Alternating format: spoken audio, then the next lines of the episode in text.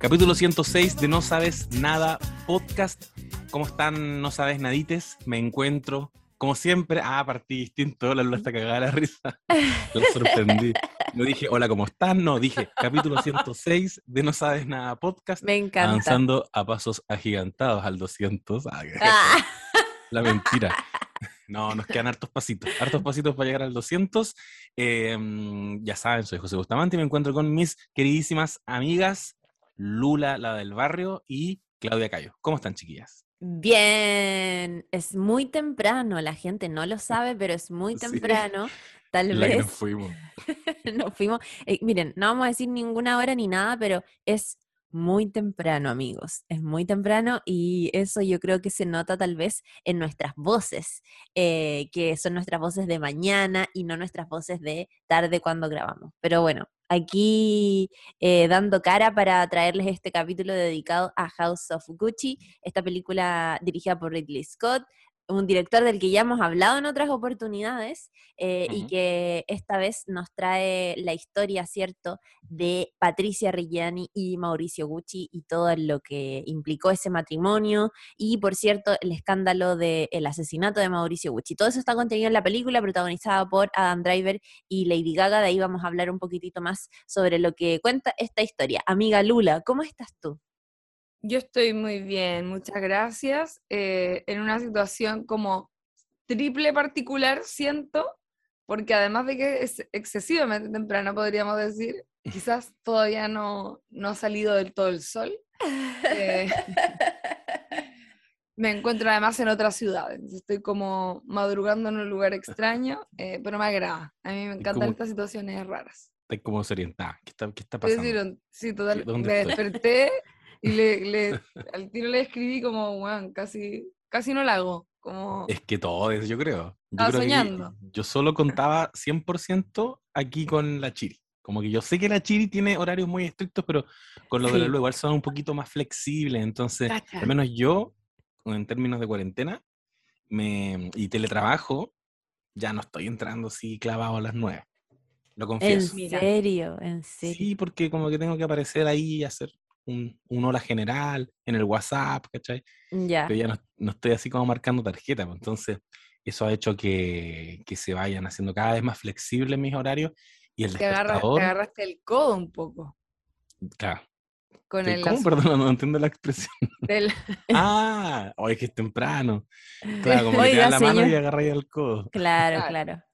Eh, entonces, a veces el despertador no lo pesco tanto, tenía miedo. Tenía miedo de no lograrlo. Pero aquí estamos. No, de hecho, miren, yo creo que de los tres, José es el que menos tiene voz de mañana. Tú estás perfecto, encuentro. Está recuperado, Como- parece que estuviera duchado, de hecho. No era tan video. consciente del concepto voz de mañana. Ya, como que pero, ahora me, hici- me hicieron consciente de eso.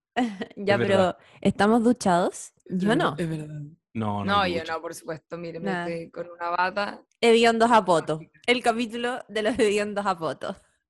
Edición, Sí, hediondos, apoto, no sabes nada. No sabes nada in the morning. La cago. Oigan, ya, parto con la sinopsis, porque Por estamos con todo. Ya, por fin, yes. ¿De qué? Bueno. ¿Sinopsis de qué? ¿Qué- ¿De qué vamos a no. hablar? en este? Bueno, como dice el título de este capítulo, eh, vamos a hablar de House of Gucci o la Casa Gucci, eh, que fue el nombre que le pusieron ahí en, en- para Hispanoamérica. Y como les decía, es esta película mm, eh, mezcla drama y, por cierto, también crimen, que está dirigida por Ridley Scott, que está basada en un libro que se llama The House of Gucci, A Sensational Story of Murder, Madness, Glamour and Greed, escrito por eh, Sarah Gay Forden, que cuenta un poquitito la historia del asesinato de Mauricio Gucci em, a manos de un sicario que fue contratado por su ex esposa Patricia Reggiani. Probablemente estos son nombres que no te suenan porque, eh, o tal vez sí, yo creo que para quien quizás no conocía eh, el nombre de Patricia Reggiani, uno al tiro piensa, eh, o sea, al tiro cuando te dicen Gucci, uno asocia cierto a la casa de moda y efectivamente eh, es sobre eso, Mauricio Gucci era el nieto de Guccio Gucci, que era, que, que fue cierto ahí como la cabeza de, de toda esta tremenda em, empresa que, que se armó hace muchísimos años. Y en la película ese papel está interpretado por em, Adam Driver, eh, que, que, es cierto, Mauricio Gucci, que es un, una persona que, mm, que podríamos decir era, o sea, sentía cierto orgullo por el apellido de su familia y qué sé yo, pero no se sentía muy cerca de todo ese espíritu del mundo de la moda y de los negocios. Él, de hecho, como nos cuenta la película, estudiaba eh, abogacía, estudiaba derecho, otra cosa nada que ver, eh, que, no, no, que no, no, se relacionaba de ninguna manera con, con, lo que, con este negocio que tenía su, su familia.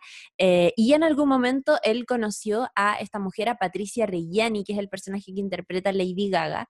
se enamoraron de manera súper fugaz, como nos muestra la película, y em, eventualmente se casaron. Ese matrimonio fue súper controvertido porque Patricia Reggiani eh, no venía de una familia acaudalada como si eran los Gucci, que dicho sea de paso eran acaudalados pero tenían unos problemas familiares, pero terribles, eh, se llevaban súper mal entre ellos, estaban como enemistados, los mismos negocios los, fueron enemistando ahí en el camino y además tenían eh, ciertos problemas económicos que también se van contando eh, ahí en, en, la película, problemas económicos, digo, escándalos como evasión de impuestos, cosas un poco ilegales que en algún momento los llevaron a, a, algunos de la familia a la cárcel incluso. Em, la cosa es que Mauricio Gucci se casó con Patricia Reggiani, que es el personaje que interpreta Lady Gaga, y eh, la película nos cuenta cómo desde mm, eh, este matrimonio ellos fueron haciéndose como pareja cada vez más protagonista en la historia de liderar esta casa de moda, esta empresa familiar. En el camino eh, vemos, por ejemplo, también a otros personajes, a, a otras personas que eran parte de la familia, como por ejemplo Aldo Gucci, que era tío de Mauricio, que es el personaje que interpreta Al Pacino, em, que, fue la cabeza también que en algún momento tuvo problemas con la justicia, precisamente por esto que yo les decía, eh, cosas las cosas monetarias. Eh, y también aparece en la peli Paolo Gucci, que es el personaje que interpreta Jared Leto, que es el hijo de, Aldo Gucci, que era un, un... Miren, la película en verdad lo deja como un pobre tipo que, mm, que, que, no era de gustos refinados, que era un poco mamerto, voy a decir así. Esto, eh, creo, gran, gran, forma de definirlo, sí. Mamerto, como medio pavo, no sé qué, eh, y, un poco renegado eternamente por su familia. Eh, ahí obviamente hay otros, hay otros personajes que van apareciendo, como por ejemplo... Em, eh, Camille Cotín, que es la actriz que interpreta a Paola Franchi, que fue la, mujer por la que Mauricio Gucci dejó en su momento a Patricia Reggiani.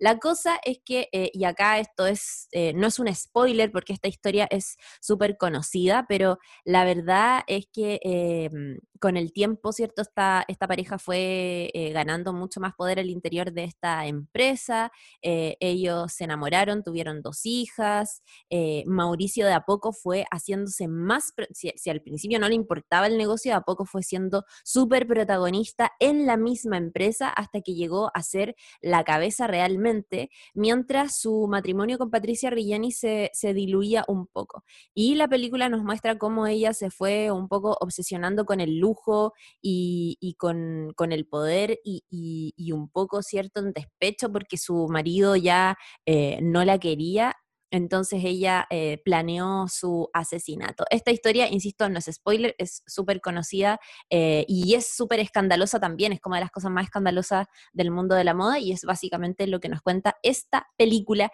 que se estrenó hace algunos meses en Venecia, si no me equivoco, eh, cuando, cuando se mostró, lo, lo, estuvimos publicando ahí con No Sabes Nada podcast y bueno, como decíamos también ahí dirigida por Ridley Scott, que esta temporada está con todo, porque en paralelo también está presentando la película The Last Duel, que es eh, eh, protagonizada ahí por eh, Matt Damon, también sale Adam Driver, y eh, sale mm, esta actriz, no me puedo, mm, Jodie Comer, que es eh, parte ahí de la serie Killing Eve con Sandra Oh, eh, de nuestra querida Phoebe Waller-Bridge.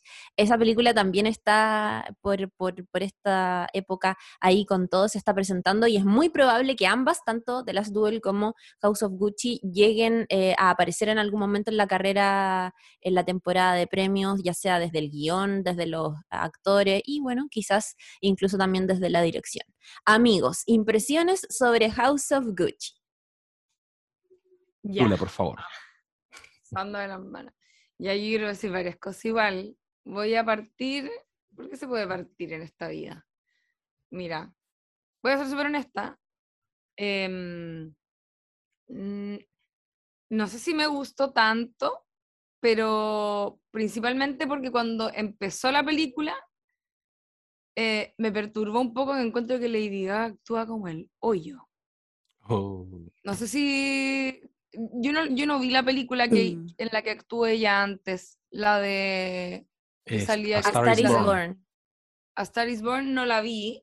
Entonces era la primera vez que la veía actuando y por lo menos al comienzo de la película, después quizás como que no sé si me fui acostumbrando al personaje o incluso también esta hueá pasa, que a veces como que se graban algunas, cuando se graba como cronológicamente, por así decirlo, una historia, em, una película, se va notando como el acostumbramiento de la persona que actúa a su personaje, ¿cachai? y, y, me pasó que sobre todo al comienzo, como entre que el personaje también de, que interpreta a ella es una galla mea psycho, porque de hecho te lo eh, ponen así desde el comienzo, como que ella forzó el encuentro con Mauricio Gucci cuando, desde que se conocieron, como...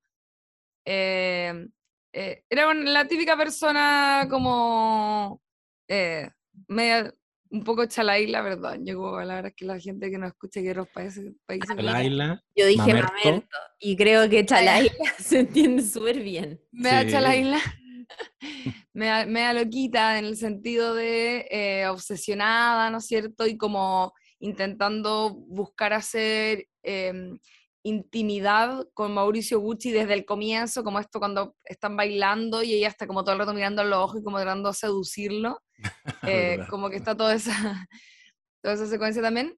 Y me pasó que un poco todo el comienzo, pero onda, gran parte, onda, por lo menos la mitad, me, me tenía media perturbada dos cosas.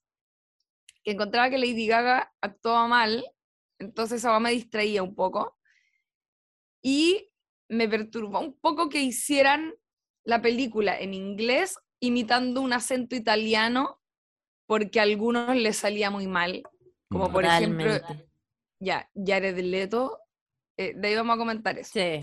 Eh, pero eh, me pasó un poco que mm, como que, te, como que partió, y, la película tiene una hueá media rara como, como, en, como en cuanto a las dinámicas entre los personajes en pantalla, no sé si a ustedes les pasó, que decía como esto está raro, como que sentía todo el rato como una rareza, que no lograba como, eh, como descifrar qué realmente era lo que estaba ocurriendo y después fue esa mi conclusión, como hay una dinámica rara entre los actores que están en escena, como que esa fue la sensación ¿Como que, no hay química?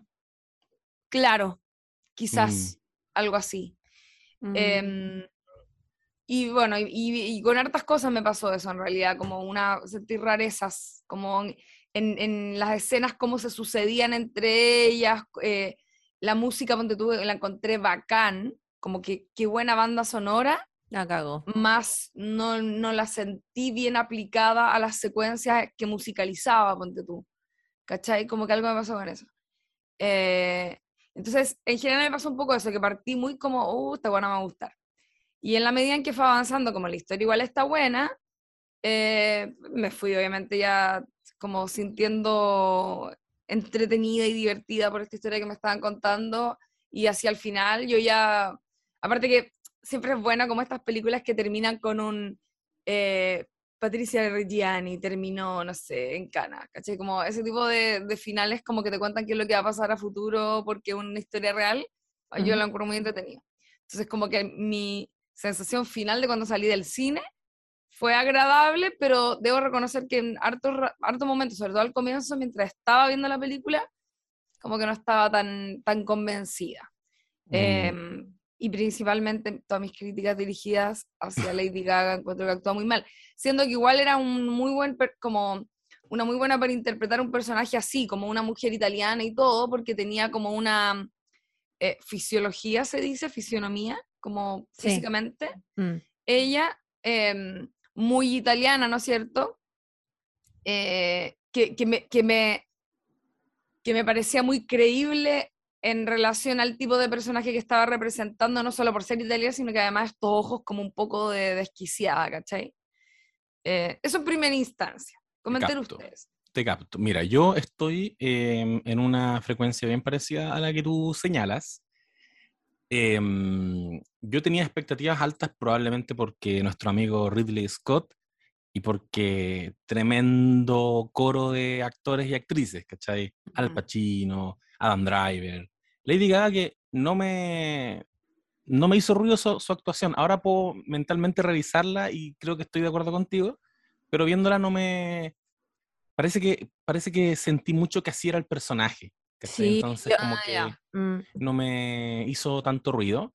Eh, Jared Leto- es que ah, también quiero dar otro antecedente. Yo vi esta película desde la ignorancia. Yo sabía que habían matado a Gucci. Eso sabía. Ujú. Mataron a, a Gucci, a don Juan Gucci. No sé quién lo mató, ¿cachai? Entonces eso igual me hace experimentarla como eh, casi como un thriller en el que ¿quién va a ser? ¿cachai? Yo estaba Ah, así. Entiendo, entiendo, y ni siquiera sabía si era ella. Entonces, y, y creo que si Ridley Scott se puso al menos en ese lugar, le funcionó porque yo igual en algún minuto pensé en todos, ¿cachai? Y dije como, mmm, ¿será él? ¿Será él? Y después empecé a sentir que todo conducía a que, claro, iba a ser eh, el personaje de Patricia. Em, eso en primera instancia. Me pasó con, con- en términos de expectativa. Y luego, viendo la, la película, probablemente quizás se fueron, se fue como desinflando un poco la experiencia, porque ¿sabéis qué siento? Siento que nuestro amigo Ridley no le puso tanto cariño. Siento que no había como un cariño a la historia ni a los personajes. Es esas películas en las que la terminé de ver y sentí como "Mm, se me va a olvidar. ¿Cachai? Como que no es mala, no te podría decir ahora que es mala y que no es digna de ver. Yo igual le diría obviamente a les no sabes nadites que, que se hagan su propia idea de la película, pero la sentí más cercano a lo que podría ser un producto periodístico sobre el asesinato eh, de, Mauricio Gucci a una propuesta de un autor sobre cómo te voy a contar esta historia. Como que me dio la sensación de que simplemente me contó la historia, ¿cachai? Yo creo que he visto a Ridley Scott más arriesgado en otras historias, lo he visto como menos lineal. Entonces, durante la, como durante el visionado, probablemente yo estaba siempre esperando como, ya, me estás mostrando lo que pasó, pero ahora muéstrame algo significativo, ¿cachai? Muestra- Muéstrame tu mirada de lo que pasó, ¿cachai? Ya, eh, cu- ¿cuándo vamos a llegar a eso? Como que fue avanzando, fue avanzando la historia, y en el momento clave de todo esto, que es como el clímax, en que efectivamente contratan a estos sicarios y, y- y- matan al personaje de Adam Driver, a Gucci, em, también sentí que pasó así como rapidito, donde yo siento que tenía toda la posibilidad de, de ponerle como, no sé, más dedicación a ese momento.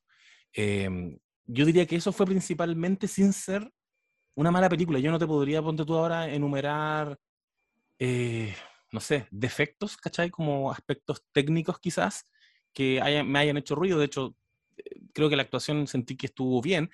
El personaje de Jared Leto, que tampoco sabía que estaba Jared Leto en esta película, entonces Yo también me fue- enteré en- mientras veía la película y dije, esos ojos los conozco, los Sí. conozco, ¿de quién son? Y, me, y busqué así mientras estaba en el cine. Palpico, sí, me pasó eso también. Como, ¿es Jared Leto? Yo creo que todo el tiempo pensé como, ¿es Jared Leto? Porque eran los ojos de Jared Leto y en algún minuto la Mel ahí buscó y dijo, sí, sí, Manuel, es Jared Leto. y, y siento que, que, que está muy bien, muy bien la caracterización, ¿cachai? Está acuática, porque efectivamente no ves a Jared Leto ahí, más allá de sus ojitos.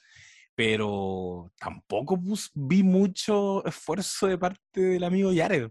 También lo sentí como medio teatral. Caricaturesco. Yo digo estaba- caricatura- caricaturesco. Pero es que la película yo sentí que se reía todo el rato, si al final era, era, era como una sátira estilo Ridley Scott, sí. A mí de verdad que me, me recordó incluso harto a lo que se hace en Succession, que es como, o sea, y, y creo que la comprobación de eso es precisamente el personaje de Jared Leto, que es una burla, o sea, no puede ser más ridículo, ¿cachai? Yo después buscaba porque no, no, no, no sabía cómo lucía Paolo Gucci en la vida real, y claro, efectivamente era pelado, no sé si en esa época se vestía así. Por ahí le leí una entrevista a Ridley Scott diciendo que, eh, que, que puta, que hicieron lo que pudieron porque la verdad es que tampoco habían muchas fotos de, este personaje como en esa época eh, y que finalmente era, era una sátira y que tenían que entenderlo como desde ahí. Y ¿sabéis qué? Yo no encontré que Lady Gaga actuara mal. Yo encuentro, de hecho, que ella es como parece que lo dije en otro podcast, o, o no me acuerdo si lo dije acá, pero me pasa con Lady Gaga que siento que es muy como la definición de lo que es un artista. Como mm, siento que ella como que exuda que es artista, ¿cachai? Y no solamente tiene esta ola como cantante que es muy buena, que tiene la media voz y todo, sino que además es como puta muy diva del pop, eh, que ha sabido proponer una weá súper rupturista desde los videoclips y que ahora en el último tiempo más encima se, se se presta, ¿cierto?, para, para hacer mm, eh, películas. Eh, yo encontré, por ejemplo, que en A Star is Born eh, estuvo súper bien, me gustó muchísimo su actuación, y acá creo que entiendo quizás por qué a la Lula le pasó que actuaba mal, porque a mí me incomodó, pero no, no necesariamente porque sintiera que actuaba mal, sino porque me daba vergüenza ajena la manera en la que era Patricia Reggiani. Como toda esta Sí, ola de, de como, ay, te miro a los ojos para seducirte, es como, oh, no, weón, qué incómodo, ¿cachai? Eh, que es el mismo tipo de vergüenza ajena que me pasa muchas veces con, puta, con otros personajes de Succession, y lo voy a, lo voy a citar de nuevo acá, porque es como, mm, no sé, es como la vergüenza ajena que, que me produce, no sé, Greg, ¿cachai? Que es como hacer Sí. cosas ridículas muy para entrar en la dinámica de, de los cuicos o muy para lograr algo, pero ¿a qué precio? Como ridiculizándote ya al máximo. Toda esa secuencia, ponte tú, de, de cuando bailan en la discoteca, ya muy, ay no, como terrible. Eh, yo no sé si en la vida real Patricia Reggiani habrá sido así, pero ¿sabéis qué? Eh, no me pareció que Lady Gaga actuara mal. Eh, lo que sí encuentro es que todo el, el tema del acento es muy raro y es una wea muy puta a los gringos, finalmente, Gringos. porque, porque, ¿por qué, cachai? Eh, o sea, obvio que ya si es una película gringa, van a hacer la película en inglés, pero para tratar de acercarlo un poquitito, le meten eh, italiano. Ah, ya, ¿sabéis qué? Como que es, es ridículo, ¿cachai? Y me los imagino diciendo como, bueno, eh, hagamos la película en inglés, pero ¿sabéis qué? Hagamos la película en inglés con acento italiano. Eso vamos a hacer. Ay, la hacemos, la hacemos. Y es como, bueno, Y pasa piola. Claro, como pasa piola, y en verdad no pasa piola, pues si hay actores que realmente tienen pésimo acento, como ha sido un tema, de hecho, leía un, una nota que hicieron en The Cat, si no me equivoco, eh, donde entrevistaban a lingüistas italianos, como hablemos del acento de los actores en House of Gucci. Y los locos decían que, y, co- y como se imaginarán que es súper obvio que en Italia hay un montón de acentos y que depende mucho de la región, entonces no hay como un acento italiano que sea neutro. Claro. Eh, y los buenos hacen todo un análisis de cómo se dirían algunas palabras y cómo no sonarían y cómo a veces incluso se, eh, sobre- se, se exagera o se sobreexagera. Supongo que eso también puta, puede quedar puede quedar enmarcado dentro de esta idea de que la película es todo un rato una burla a la manera que operaban estos cuicos, estos millonarios, como que no, que más encima eran como ignorantes, como, ¿cachai? Como charcha. Eh, pero, mm, pero no sé, a mí igual eso al menos se me hizo súper ridículo. Eh, Oye, ¿puedo, Sí. puedo hacer el hincapié que ahora voy a decir lo que quería comentar? ¿qué? En relación a Jared Leto, es que yo Ah, esa la sí. encontré que, que plancha. ¿Sabéis por qué? Porque siento que él en el acento que hizo, hizo el acento de, de broma de un italiano. Como que Sí, hay un sketch de Saturday Night Live que hacían en los 90 que salía, si no me equivoco, era como Rob Schneider con Adam Sandler, que eran como unos italianos, se los voy a mostrar después, que eran como unos italianos que, que atendían en un restaurante y, y eran como jotes con las, como llegaba una pareja, ¿cachai? y eran como jotes y medios acosadores con la mujer, ¿cachai? Ujú. Y eran, y eran todo el rato así, señores, bellísima. Y hablaban, te lo juro, que con el acento de Jared Leto. Y era como, ayer estaba todo el rato cagada en el cine porque decía, conchetumare, onda, no puedo creer esta weá. Como, como nadie le dijo como, bájale un tono, compadre, onda, parece talla, como, es demasiado, encontré. Oh, pero no, yo- no, le, no les pasa que, verdad, no les pasa que después reflexionando la película me imaginaba como, me imaginaba a Ridley Scott, a Jared Leto, a todos estos actores como muy bacanes. Eh, por cierto, Al Pacino que comparte varias escenas con, con Jared Leto, como en el set después de filmar una, una escena y como cagándose de la risa por cómo lo hacía Jared Leto, como, oh, weón, Sí. sí, te salió la weá ridícula. Y como Jared Leto diciendo, no, para la otra voy a decir esto, guau, jaja, sí, weón, qué buena. Como, te juro que me los imagino así porque, porque me da la impresión de que para ellos también eh, fue una burla todo el rato. Como, Sí. O sea, entiendo, no sé si cacharon como el comunicado que sacó, eh, que sacaron los herederos de la familia Gucci como quejándose de la película. Eh, ¿Sabéis que hasta cierto punto los entiendo? Porque efectivamente los dejan como, como puta, como unos ambiciosos, eh, como que explotan un poco el estereotipo del italiano medio eh, como medio cochino para los negocios, escandaloso. Bueno, pero la película, insisto, como que también no es un drama, es un poco una burla de toda la historia. sí. Entonces, pero, pero eso. Eh, voy a mandar la weá que le estoy diciendo. Would you like a pepper? Es como así, ¿cachai? Sí, sí, totalmente. Pero la mía mamá, la mía paz. Es que yo, yo hacía esa weá en el colegio. Como que es un chiste para mí. Como hablar en un italiano forzado. Eh, me haría sentido. Ahora que lo dicen, está bueno eso, porque claro, también creo que leí esa cuña de Ridley Scott como respondiendo al comunicado de la, de la familia Gucci, Mm. donde él decía que esto era en parte comedia. Cual fue como, mira, no lo sentí así. Pero si me dices que es en parte una comedia, puedo entender a, a Jared Leto y lo que dice la Chiri como en el set, como, oh, el buen pesado. Bueno, los italianos no hablan así. Pero, weón, ¿a ustedes no se les hizo cómico? Porque Eh, yo parece que estaba muy en mood drama, entonces solo lo podía ver como, como un vicio nomás. brígido. En el cine igual la gente se ríe un poco en algunas cosas, sobre todo con el personaje de Jared Leto y con algunas cosas que eran como medias chistosas, pero mm, yo reconozco que cuando que toda la mayoría de las veces que me reí por lo menos fue con como con cosas involuntarias yo creo de la película que era como no voy a creer el acento de Jared Leto y, y me acordaba todo el rato de ese sketch Eh, y en parte, al- al- sobre todo al comienzo, porque insisto en que después, me- no sé si yo me fui acostumbrando al personaje o quizás Lady Gaga se fue acostumbrando al personaje o todo junto a la vez, Ujú. eh, que al principio igual me da un poco risa como algunas de las actuaciones y como que pelaba para el lado con la persona que fui con mi pareja como eh, un, un Oscar para Lady Gaga, anda, como así. Como que eso, esas fueron mis risas, no fueron como provocadas por las situaciones cómicas que ofrecía la película. Igual no sé si eso es algo bueno, ¿cachai? Claro, claro. Yo, yo quería comentarles que en- de, de todo lo que ya dije al principio, que ese fue como mi parecer como general. Ese, esa fue como mi aproximación. Eh, igual, igual el personaje de eh, Patricia Reggiani Ujú. em, lo encontré súper interesante. Nuevamente, desde alguien que no conocía esta historia, creo que Ridley Scott esquivó em, trampas en las que podría haber caído, que es, por ejemplo, hacerla mucho más plana, eh, comprarse el cuento, no sé, por ejemplo, que la familia Gucci se haya incomodado, me parece que habla bien de la película.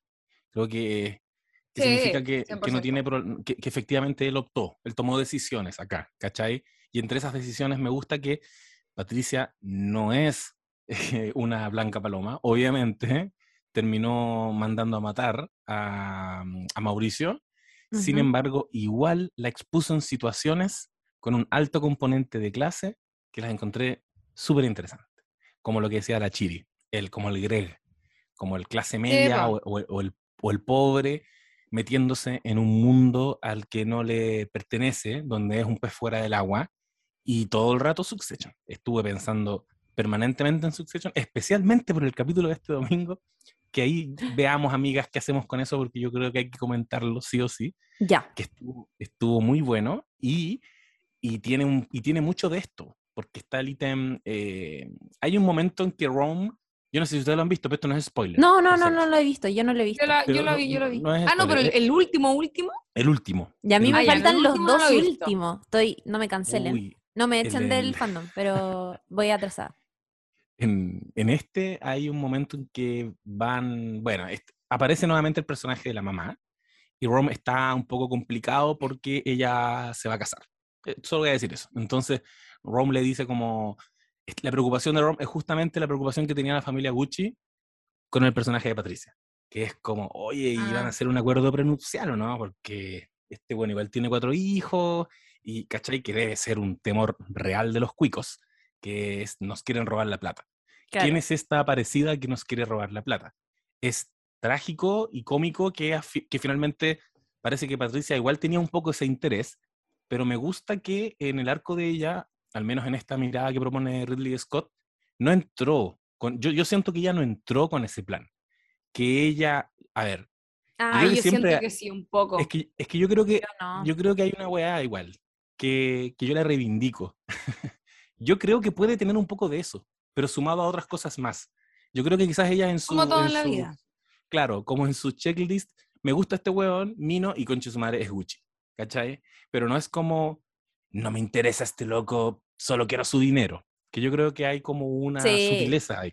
Totalmente. Y Claro. se fue convirtiendo en, en una persona muy enamorada de él, pero también muy enamorada de la plata, como ambas cosas, ¿cachai? Como que Mm. coexis- coexistían. Y, y le dio momentos en que este weón fue súper penca con ella.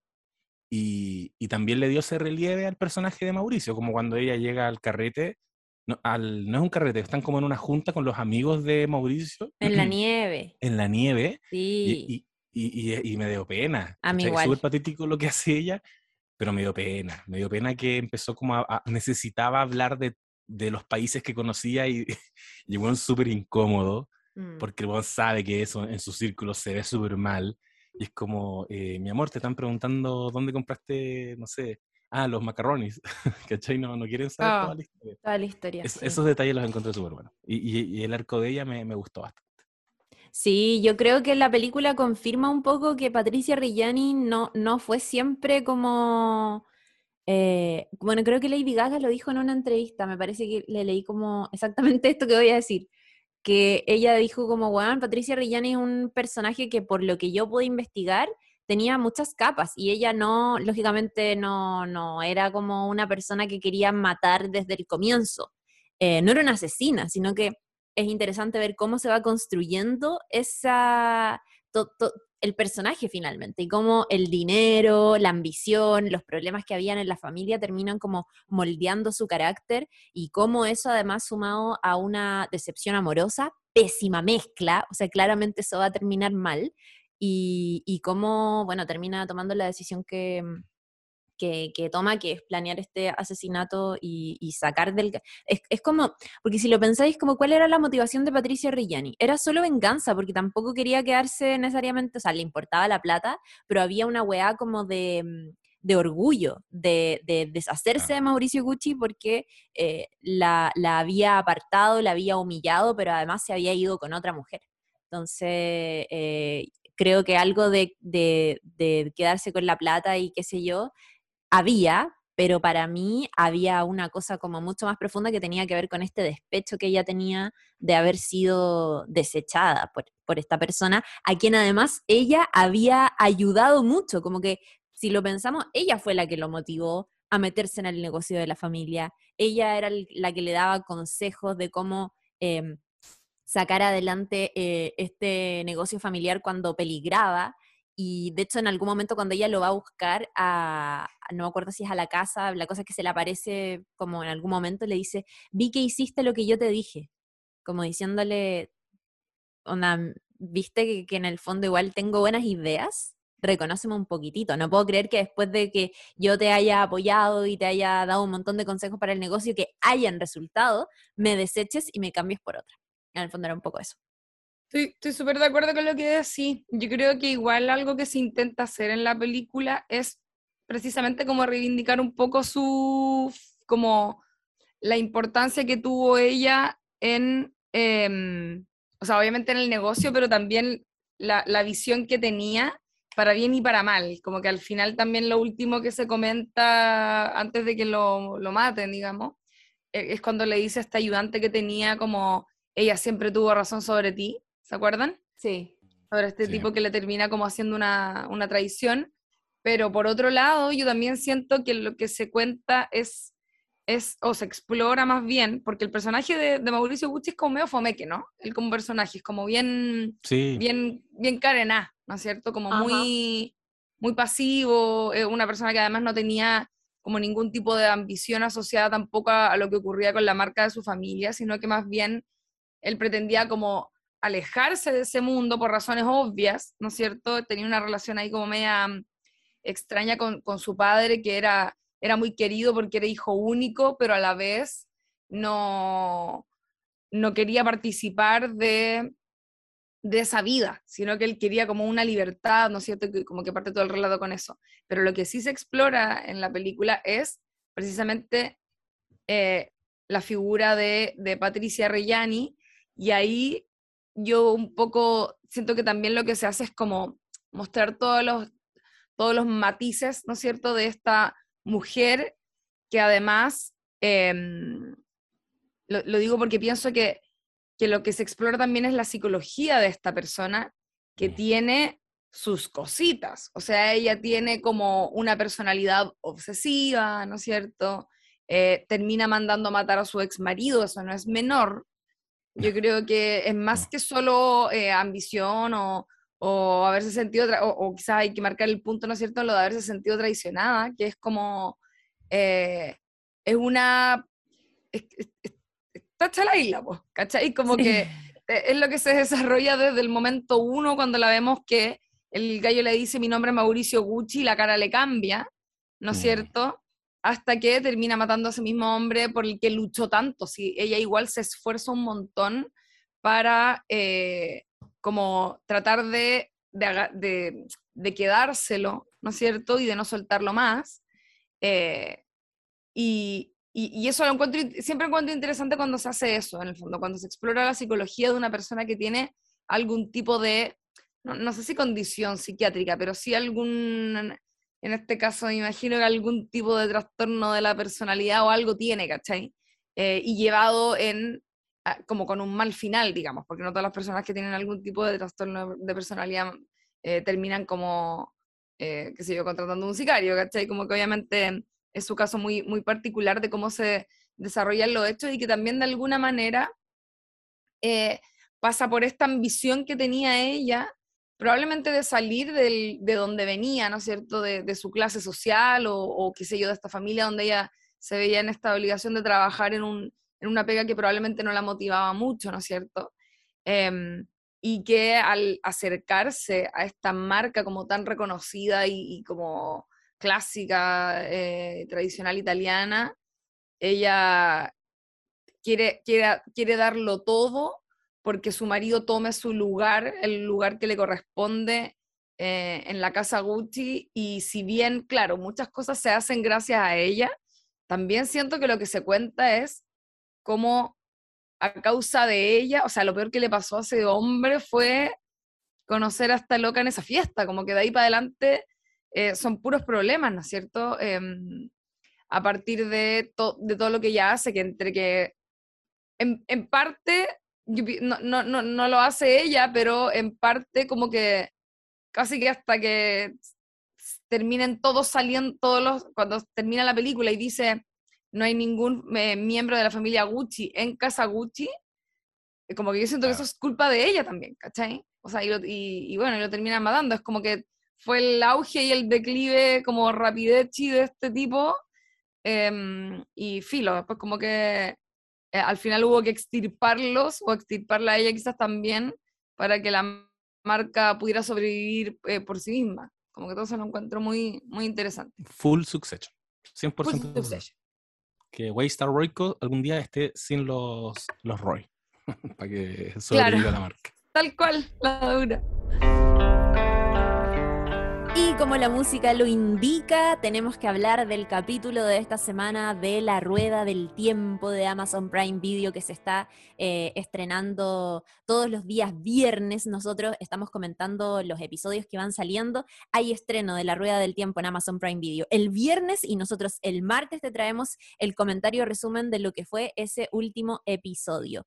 Esta semana estamos em, viendo lo que ocurrió con los personajes en el capítulo temporada 1, episodio 5, titulado Blood Calls Blood, donde em, ya vemos de manera más evidente algo que se nos había adelantado en, las, eh, en, lo, previo, que era esta ciudad de Tarvalón, donde está la Torre Blanca y donde eh, tenían que llegar nuestros personajes favoritos que están, ¿cierto?, divididos. Tenemos a Rand y Matt por un lado, que lo han pasado, que en el capítulo anterior, uff, lo pasaron súper mal, terminó de manera súper trágica, eh, sobre todo con Matt, que ahora está en un, en un momento un poco tenso porque no sabe qué le está pasando, eh, qué está pasando con él, porque está teniendo estos como arranques. Eh, probablemente eso se nos va a ir explicando en el camino, pero bueno, llegaron a Tarvalón. Por otro lado, vemos que Perrin y Wayne están muy cerca, pero lamentablemente son sorprendidos por, esta, por este grupo, ¿cierto?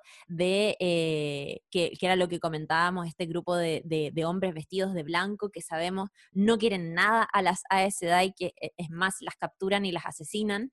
Em, ese, ese arco también estuvo muy interesante. Y por otro lado, vemos que eh, Moraine llegó ahí también a la Torre Blanca con Nyaiv, que en el episodio anterior mostró, ¿cierto?, todo su potencial y actualmente eh, está como ya súper encaminada a, podría convertirse en una Aes Sedai, pero no sabemos si es que, porque es como que los que estuvieron ahí conocieron todo el potencial de, de, su poder, pero es algo que según lo que nos dice este capítulo, la cabeza política de la Torre Blanca no lo sabe todavía y no sabemos si es que se, se le va a terminar diciendo o no y qué va a pasar con este eh, personaje. La rueda del tiempo, véanla en Amazon Prime Video, pueden ocupar la prueba gratuita si es que eh, tal vez no tienen contratado este servicio para que le pongan un ojo porque además, y aquí hay que decirlo, está siendo la serie más vista en el mundo. Es un súper estreno, recordemos, basado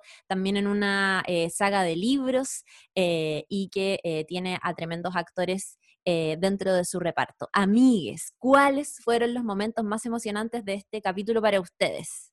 O cosas que creen a las que hay que poner la atención. eso, quería decir. Para mí, momentos, highlights. Primero me gustó mucho como este enfrentamiento entre los hippies y los religiosos. Muy bueno. Bueno, bueno, bueno. ¿Cierto? Los, como los, estos que son medio gitanos con estos otros gallos que andan vestidos de blanco que son satánicos. Ñuñoa eh, versus las condes. Claro, Ñuñoa versus la Conde. Muy interesante. Eh, y por otro lado, me gustó mucho ese ogro buena onda que era del sur, porque él no se apura. Era una persona que andaba a su propio ritmo. ¿Cacharon eso? Sí, ese era un tema para él. Estos humanos, están apurados siempre. Estos humanos andan ahí todas. Es como. Él venía de, como de la Patagonia en el fondo eh, y se encontró con unos santiaguinos lateros que estaban así como eh, caminando eh, a, paso apurado. Se estaba tomando un mate, estaba así piola tomándose un mate, cocina leña y de repente llegaron unos buenos apurados. sí, ¿y ustedes? Ah, yo quiero decir que lejos, lejos el clímax de este episodio cuando eh, Perry y Ewain son capturados por Eamon, creo que se llama, ¿no? Eamon este personaje que es como este sacerdote que se viste de blanco y, comienza a, torturarlos. Y se desata, se desata algo que no voy a decir lo que es, pero que fue un gran, gran giro del episodio. Y solo quiero recordar cuando hablábamos de Game of Thrones y yo decía sí. Eh, Ejército de Lobos. Totalmente, ah. totalmente, totalmente. ¿Verdad? Bueno, oye, sí. Hay cosas ahí pasándome a misteriosas que yo tampoco entiendo. Sí, lo, lo bacán es que eh, lo que ha hecho, al menos siento esta primera temporada, es plantarnos como pequeñas semillitas. Por ejemplo, se nos venía contando previamente que eh, Wayne y Perrin no eran atacados por los lobos. En, no me acuerdo si en el capítulo anterior o en el ante anterior eh, había pasado que se habían encontrado con una manada de lobos, pero no sabían por qué no se acercaban a ellos. Y era como, ¿qué, qué, qué está pasando? Y bueno, Parte de eso se explica en este último episodio, digo, se explica, estoy haciendo comillas en el aire porque la verdad es que todavía nos queda desentrañar por qué, pero ya algo podemos deducir de, mm, toda esta historia y solo decir que la banda de eh, estos sujetos blancos religiosos son los White Clocks, que, los hemos visto también y particularmente a Emon Balda que eh, asesinó eh, hace algunos episodios atrás a una Aes Sedai y colecciona los anillos, así que, eh, bueno, va a ver. ¿Cuál fue el nombre que dijiste? ¿Qué cosa? Eh, ¿Emon Balda o los White Clocks? Emon, Emon, Balda. Sí. Y él, y le, pero y ayer le decían, no me acuerdo del capítulo, pero le decía como, le decían un nombre como ah, Child. sí, es que lo que pasa es que él pedía que le dijeran de una manera, pero, pero ese es el personaje, sí.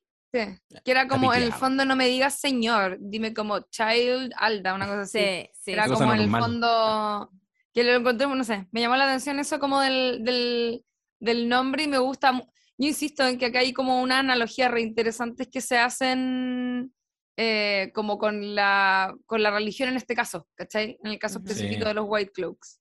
Y a propósito de correlatos con la realidad, me encantó cómo se está cada vez explorando más la relación que hay entre las Sedai y los guardianes. Es una cuestión bien rara Mm. pero que se está acercando cada vez más a una relación abierta. Hoy día, en, este capítulo, hablaban de los vínculos. Esa es una weá full de gente que está en relaciones abiertas. Sí. tengo vínculos. Y, y este personaje, eh, Maskin, estaba preparándose a la posibilidad de tener vínculos con dos hombres. Y sí, como, nunca lo había tenido antes. Está, interesante eso. Sí, estaba con la de Prestepen. De Prestepen. Ah, Steppen, Steppen. Steppen, sí, el, me da risa porque es como Steppenwolf, que es una banda. Eh, estaba con la de Steppen porque se le murió la, la Sedai. Está acuático eso, creo que igual hay, hay algo interesante también como a propósito de lo que decís de los vínculos y, insisto en que es la serie más aliada de que existe en la vida a partir de eso mismo, como... Y, y solo decir que amo profundamente a Alan Mandragoran, encuentro que es lo más mino que hay. Sí, totalmente. Bueno, eh, se sigue explorando esa relación que, hay entre Guardianes y, y, y Aes Sedai. Y es curioso porque en, algún momento de la, mm, del episodio, Moraine le, le dice a, su guardián, le dice ahí a, a Lan Mandragoran, hablan un poquitito como sobre Naive. Eh, y, un poco le hace saber que, que, que sabe que hay algo, que hay como cierta química entre ellos, ¿o no? Yo, ya, bueno, me parece muy curioso y, y nada, pues hay que esperar el próximo capítulo que va a salir este viernes, eh, que va a ser el 1 por 6 que lleva por título The Flame of Tar Balón. Así que por el título al menos sabemos que va a seguir desarrollándose la historia eh, en, esta, en esta ciudad.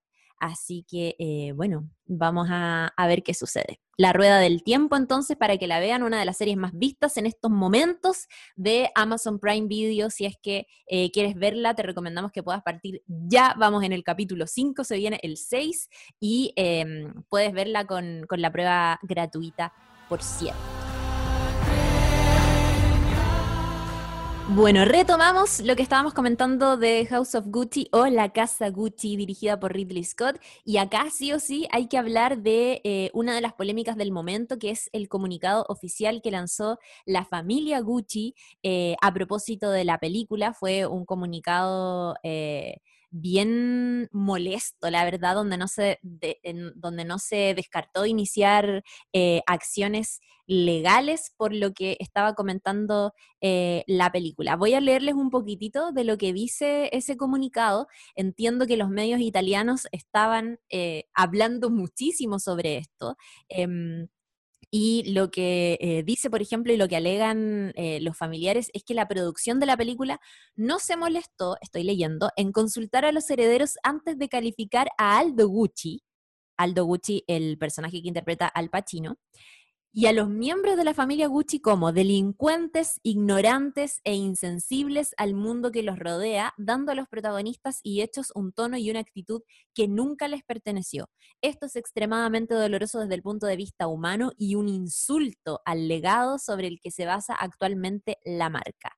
Em, dijeron además que más cuestionable aún es la reconstrucción que se torna desconcertante casi hasta el límite de la paradoja cuando se trata de sugerir un tono indulgente hacia una mujer, eh, Patricia Reggiani, condenada definitivamente por haber sido la instigadora del asesinato de Mauricio Gucci. Se dibuja no solo en la película, pero también en las declaraciones de los miembros del elenco como una víctima que intenta sobrevivir en una cultura corporativa masculina y machista.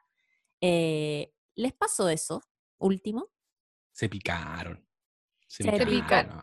pero, pero igual, o sea, es que ahí pas, yo creo que es como que vuelve a, mm, a, quedar en claro un poco lo que mencionaban antes, por lo que decía el José, como eh, en el fondo hay una, hay una cosa ahí como de clase importante, yo creo que nunca les cayó bien probablemente esa tipa, pero eso igual se suma que ella tenía sus cositas, pues entonces mm. eh, finalmente, claro, uno puede decir ella probablemente, no sé, vive en un mundo muy injusto, eh, donde le tocó también quizás vivir otro, otro tipo de vida y se encuentra frente a, a, esta gente adinerada y quiere pertenecer, que uno puede empatizar hasta cierto punto con eso, pero después igual te di cuenta que, mm, chao, como que ella también eh, terminó, o sea, terminó siendo una asesina, ¿cachai? Como que no es menor eso tampoco, igual es verdad que, que creo que tampoco es, es bueno Em, haciendo un análisis, digo, en la vida real, porque obviamente uno lo ve como una ficción y una historia interesante de lejos,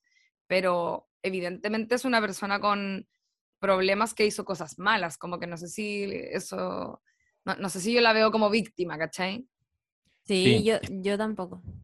Estaba pensando a propósito, me voy a hacer eco de lo que decía la Lula, de la actuación de, de Lady Gaga, y creo que todas esas cositas que dice la Lula que tenía, los issues, eh, se podrían haber explorado más. Quizás eso es algo que me faltó y de pronto estaban y quizás le faltaron recursos a ella para demostrarlos en pantalla. Como que me habría encantado, ahora estoy pensando, otras grandes actrices que nos gustan mucho, que, que podrían haber interpretado este papel y que quizás me habrían eh, demostrado con más sutilezas, porque de repente en las actuaciones en cine son las miraditas, son los gestos, son cosas muy pequeñas que te van construyendo la idea de que hay una potencial chalaila acá. Como que yo siento que la chalaila llegó, pasó de 0 a 100.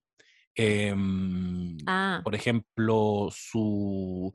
Yo creo que nos querían decir que, que, quizás estaba un poco loquilla cuando nos mostraban tanto esta relación que tenía con la vidente, interpretada por Salma Hayek, a todo esto.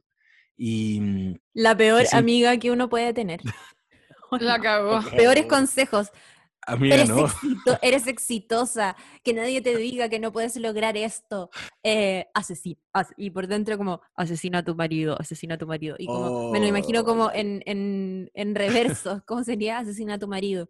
Dori, ma. ¿Cómo? no. Claro. whatever.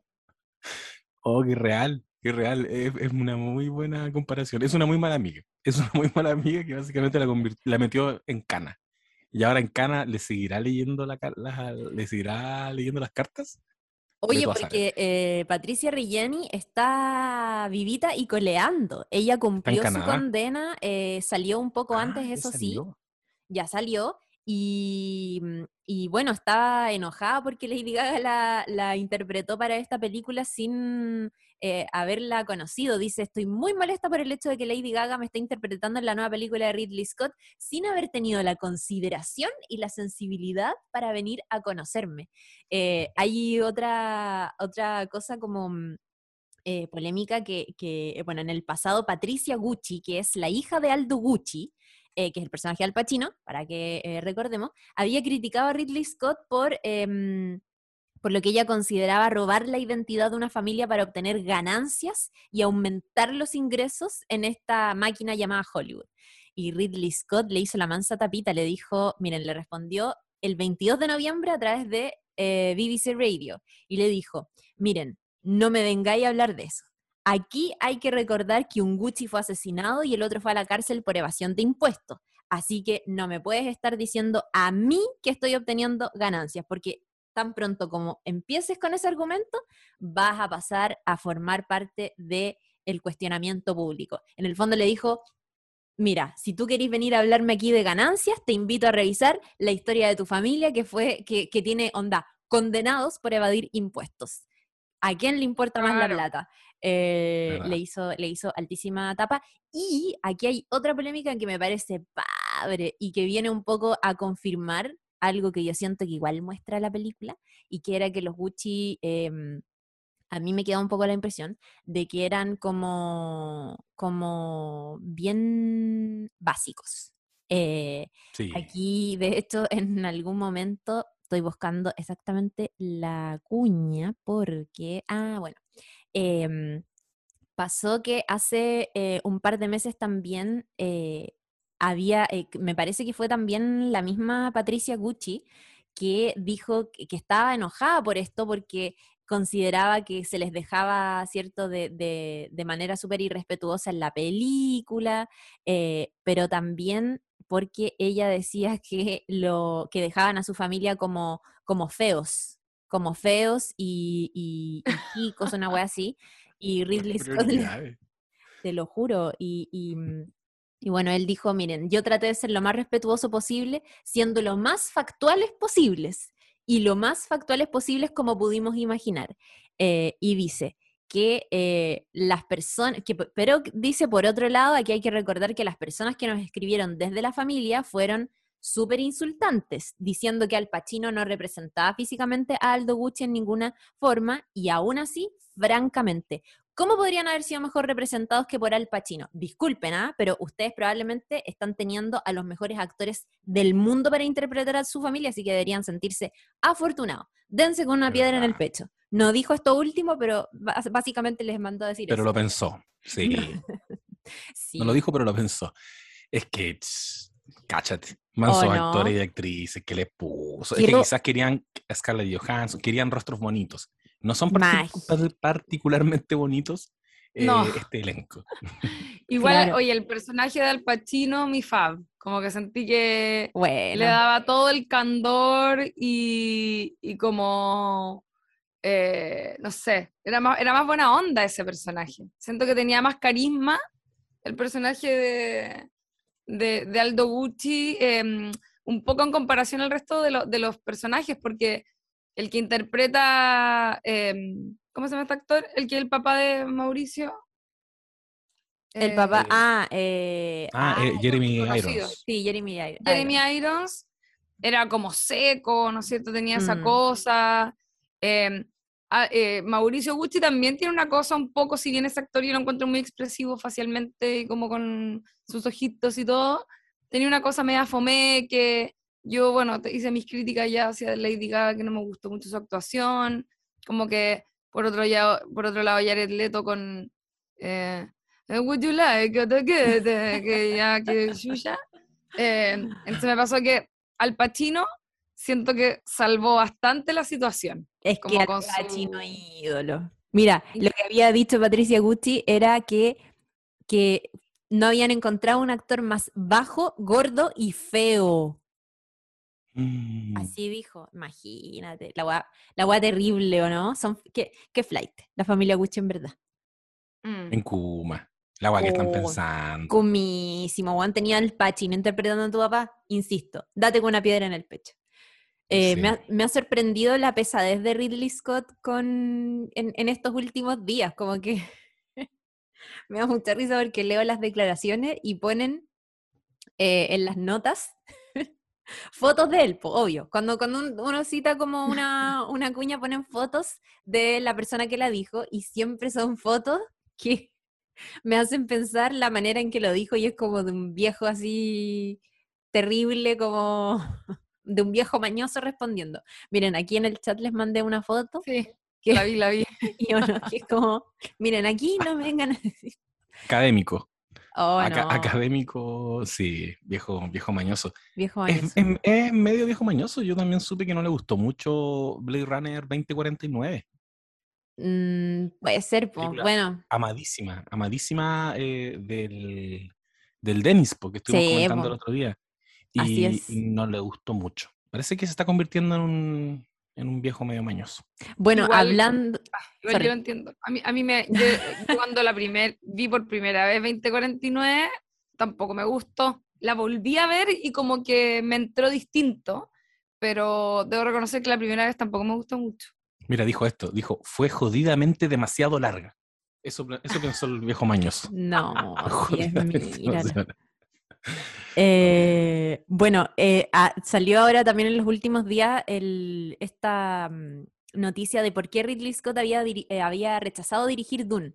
Y la, cu- la cuña que, están replicando mucho era, bueno, como, que, él dice, miren, me había metido en este proyecto, habíamos hecho un, había un buen guion, y dijo, bueno, y lo que pasó es que eh, Dino de Laurentiis, que era el productor, le dijo, miren, esto es caro, vamos a tener que hacerla en México. Y Ridley Scott dijo, ¿qué? ¿En México? Y, y él dice que con el mayor respeto eh, que tiene para México, eh, no, no quería, no quería hac- hacerlo ahí. Dijo, miren, fui al, al estudio de Ciudad de México, donde los suelos eran de tierra, y dije, no, Dino, yo no voy a hacer la wea en México. Así que me aparté y me puse... Mm, Se fue, básicamente. Como mañoso, como ni, ni cagando voy a hacer la película en México, los estudios eran de tierra, le dio lata, y bueno, eh, está haciendo noticia por, por varias cosas así. Eh, bueno, Es que además llega porque... un punto, perdón, llega un punto en que eres Ridley Scott. Parece que igual apaño darse esos, esos lujitos mañosos. Como O loco sea, soy. ¿Sabéis que Bueno, él se lo pierde. A nosotros nos Cuando la- vamos a hacer lo mismo. Quizás no con una película, pero sí si te invitan a un carrete con el piso tierra, a lo mejor decís, Claro. verdad? mira, no sé la verdad. Espérame, y ah, eh, dijo una weá de los superhéroes también. A ver, super Ridley Ese no, ese no fue el Martin. No, también, además. Hoy no me estoy acordando su apellido. Martin Scorsese. Scorsese, Scorsese, ese. Que piensa igual Eh, que la Lula. Oh, es de mira, los míos Ridley. Ridley Scott dijo que las películas de superhéroes son más aburridas que la mierda. Yo, yo creo que va a llegar un punto. De- Esta es una, una wea muy impopular que voy a decir. Y A muy ver. poco yo. a ver. Pero va a llegar un punto en que vamos a tener que aceptar que las películas de superhéroes de esta época, del UCM, estoy, voy a hablar de Marvel particularmente, puede que no sean grandes películas. Mira, Que lo pasamos Mm. bien, lo pasamos bien. cerrar sesión. Ah, cacho. no, oye, hablando de eso, el otro día vi eh, Chang-Chi y la leyenda de los Diez Anillos. Yo ¿Y sabes también la fui a ver la otra vez. Me gustó. ¿Y qué tal es? A mí me gustó, pero hay cosas que igual me estaba diciendo todo el rato, uff, qué conveniente que sucediera esto en este momento, como el, tipi- el tipo de cosas que se pregunta y en el mismo tono, me, los- me las estoy empezando a preguntar en el mismo tono en que se las pregunta, eh, te lo resumo así nomás. Y era como, bueno, y en una escena muy conveniente eh, pasó esta weá, como, no sé. Y también es como, eh, perdón, también es como para público así más juvenil. Sí. Marvel, Marvel todo es infanto juvenil, ¿no? Eh, sí, El UCM sí. sí, sí, sí. Porque antes Sí, hubo totalmente. cositas que eran menos infanto, estoy pensando. Sí, Iron el- Man era como cero, Sí. yo siento juvenil. Era como, El Ah, cine-. Mm, no sé, es que tenía un rollo como más de hombre poderoso, adulto, como que siento que, por ejemplo, las series, onda ya, WandaVision, ahora Hawkeye, eh, Loki y, mm, y Shang-Chi, la leyenda de los Diez Anillos, lo que tiene es como, tiene como una, al menos Shang-Chi tiene esa wea muy evidente como de comedia, eh, que, que, que a mí me gustó caleta, que son como, puta, em, como referencias a la cultura pop, tallitas como juveniles, y además que está, en, en- dentro de la película está Aquafina, que, bueno, a mí me gustó caleta, ella a mí me gusta mucho, que, que fue, el- bueno, sale en, en Ocean's 8, pero también sale en Crazy Rich eh, Asians, y fue eh, protagonista de esta película de Farewell, eh, que, que- que también, no sé, a mí me gusta mucho ella y, y creo que es muy buena en comedia y me encantó su personaje en Chang-Chi. Me encantó, me reí Sí, muchísimo. oye, y visualmente, Ah, no, película chao. culiá preciosa. Sí, Gracias. bueno. Quiero, Lula, que tuviste Black Panther, Lula, ¿no? Sí. Ya, creo que es el Black Panther de la Sí. cultura asiática, en el sentido de que Ah, ya. reivindica la mitología eh, china, entiendo. No quiero Sí. aquí picarte. Sí, sí, sí. ya, la mitología china y quienes han visto un poquito de anime van a sentir que, loco, estaba Sherlong en algún minuto volando por el cielo, el dragón de Dragon Ball Z, Oh, eh, y, y bien integrado, ¿cachai? Como que habían unas criaturas extrañas, hermosas, y no me hacían ruido, porque sí, me, me llevó de la manito hacia ese punto la película. Y en su clímax es como visualmente un espectáculo heavy. Em, y aparte que es la primera película que vi eh, después de la cuarentena, así que imposible que no la haya disfrutado. Ah, siento- qué buena. Siento que es una gran película. Qué bacán, sí. Que, que tiene este Wakanda chino. Pero. El Wakanda Buena. chino. Wakanda chino, sí. Qué no. bonito, porque además todo eso, como que la- toda esa estética china es muy bacán. Oh, Sí. Yo no, yo no, cacho no cachaba esa película. El otro día alguien me mencionó, pero yo, usted sabe, no me... No me Sí. Igual está como pa- interiorizada en ese mundo. Su Cañulef Su- y verla, yo creo que igual. Ah, igual ¿la la- dura? Podríamos, comen- podríamos comentarla eventualmente. Sí. Voy a hacer esa experiencia, ¿sí? Yo creo que Sí, aquí me vela. van a agradecer. Vela en Disney Plus y después podemos tener tu comentario eh, como, eh, en, en. Cañulef. En Oh, Cañulef. deberíamos ser, igual yo haría un especial de Lula viendo Marvel. Como que solo Sí. capítulos en que nosotros le preguntamos, como ya Lula, ¿y viste entonces Shang-Chi? y que la Amiga, nosotros deberíamos comentar Capitana Marvel y reivindicar a Ay, Lisa como Capitana sí. Marvel. ¿O no? Estoy de acuerdo, Sí. estoy de acuerdo porque es una gran película, a mí me gustó. Igual ¿Les digo quiero algo? decir que yo amo y No odio en igual medida. ¿Qué cosa? ¿Qué Nada, qué se la ha visto? nada, Amigo, No, no vela. Disney Plus. Ah, ya, pues, hagamos capítulo. Ya, ya, Capitana Marvel. Ya. Capitana Marvel. Ya, Se viene, se pauta, viene. pauta al aire. Oigan, eh, ay, algo les iba a decir. Bueno, no, em, que, que, que se vienen cositas, se viene el estreno de Spider-Man, estoy nerviosa. Oh, amiga, ¿qué hago si no tengo entrada? ¿Qué Amigo, puedo te, hacer? Te digo que yo no tengo Mm. entrada y estoy paloyo porque me voy a tener que salir de internet cuatro días. Además, mi señor se va de viaje, entonces voy a esperar su regreso para poder ir al cine y, weón, lunes 20 no hay entrada, ya no sé qué voy a hacer. Ah, estoy desesperada. Quiero poner en contexto a la Lula, no por eso. Te quiero poner en contexto, Lula. Va a salir la nueva película de, de Spider-Man interpretada por Tom Holland, en Ah, la que se dijo hace mucho tiempo que podía meterse en la dinámica de los multiversos, se confirmó la dinámica de los multiversos, después se confirmó que iban a aparecer los villanos de las otras Spider-Man, la Spider-Man de Sam Raimi, iba a aparecer Willem Dafoe, la Spider-Man Al- Alfred Molina. Alfred Molina, se confirmaron en tráiler y la gran sospecha que existe hoy día es que podrían aparecer esos Spider-Man. Podría aparecer Tobey Maguire y Andrew Garfield. Heavy. Oh Y my eso- God. Es un, le están denominando el universo como de Multiverso. eh, Spider-Verse. Multi- multiver-. Spider-Verse, una cosa así.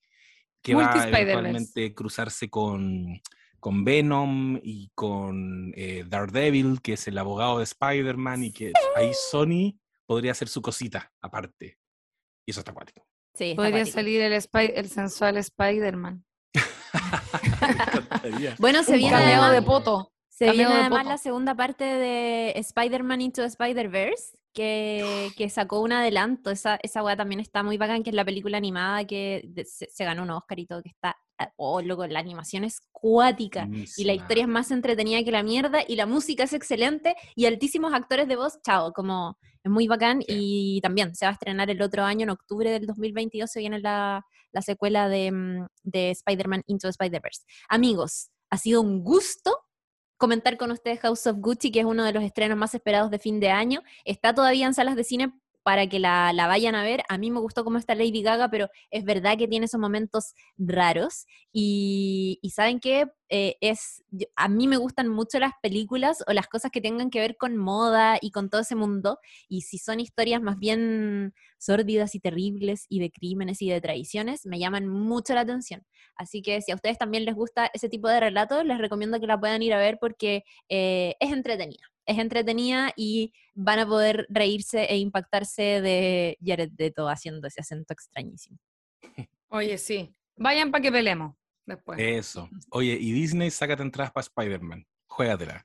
Y aquí te la comentamos. Oye, Sí, yo había escuchado que era entretenida esa del, de la animación. Como que eso me dan ganas de verlo, pero quizás tengo que entender cosas que ya no, que ya no, entendí. No, ve no, esa, ve no. Nada, Ah, ya, buena. nada. Sí, Ah, vela, vela nomás, porque está muy bacán. Ya, muy bien. Ya pues. Ya pues, Buen día, amigas. Que tengan una buena jornada. Sí, Ahora feliz a día. trabajar. A Toda la trabajar. vida por delante. ¿Saben qué? Podríamos empezar a grabar temprano. Yo estoy como Sí. arriba después de esto. Sí, pa'l Ya te en ¿no? jale después de, La, jale de no sabes nada. Reuniones vengan a mí. Vengan. La embarro. Ya, mi Ya, gente, un besito grande, los quiero mucho y nos vemos en un próximo capítulo de No Sabes Nada. Nos vemos, besitos. Les, les confieso chau. algo, les confieso algo, ¿Qué? estoy en la ventana, estoy a punto de salir al aire en el café con Nata y me están viendo en la otra ventana y la Sol me está diciendo en estos momentos, amiga, estás muteada porque me ve por la cámara hablar y no sabe que... Qué. Saludos a la Sol. Genial. Saludos a la Sol. La Un queremos. saludo ahí a la people. Un besito y que estén muy bien. Chao, chao. Chao, chao.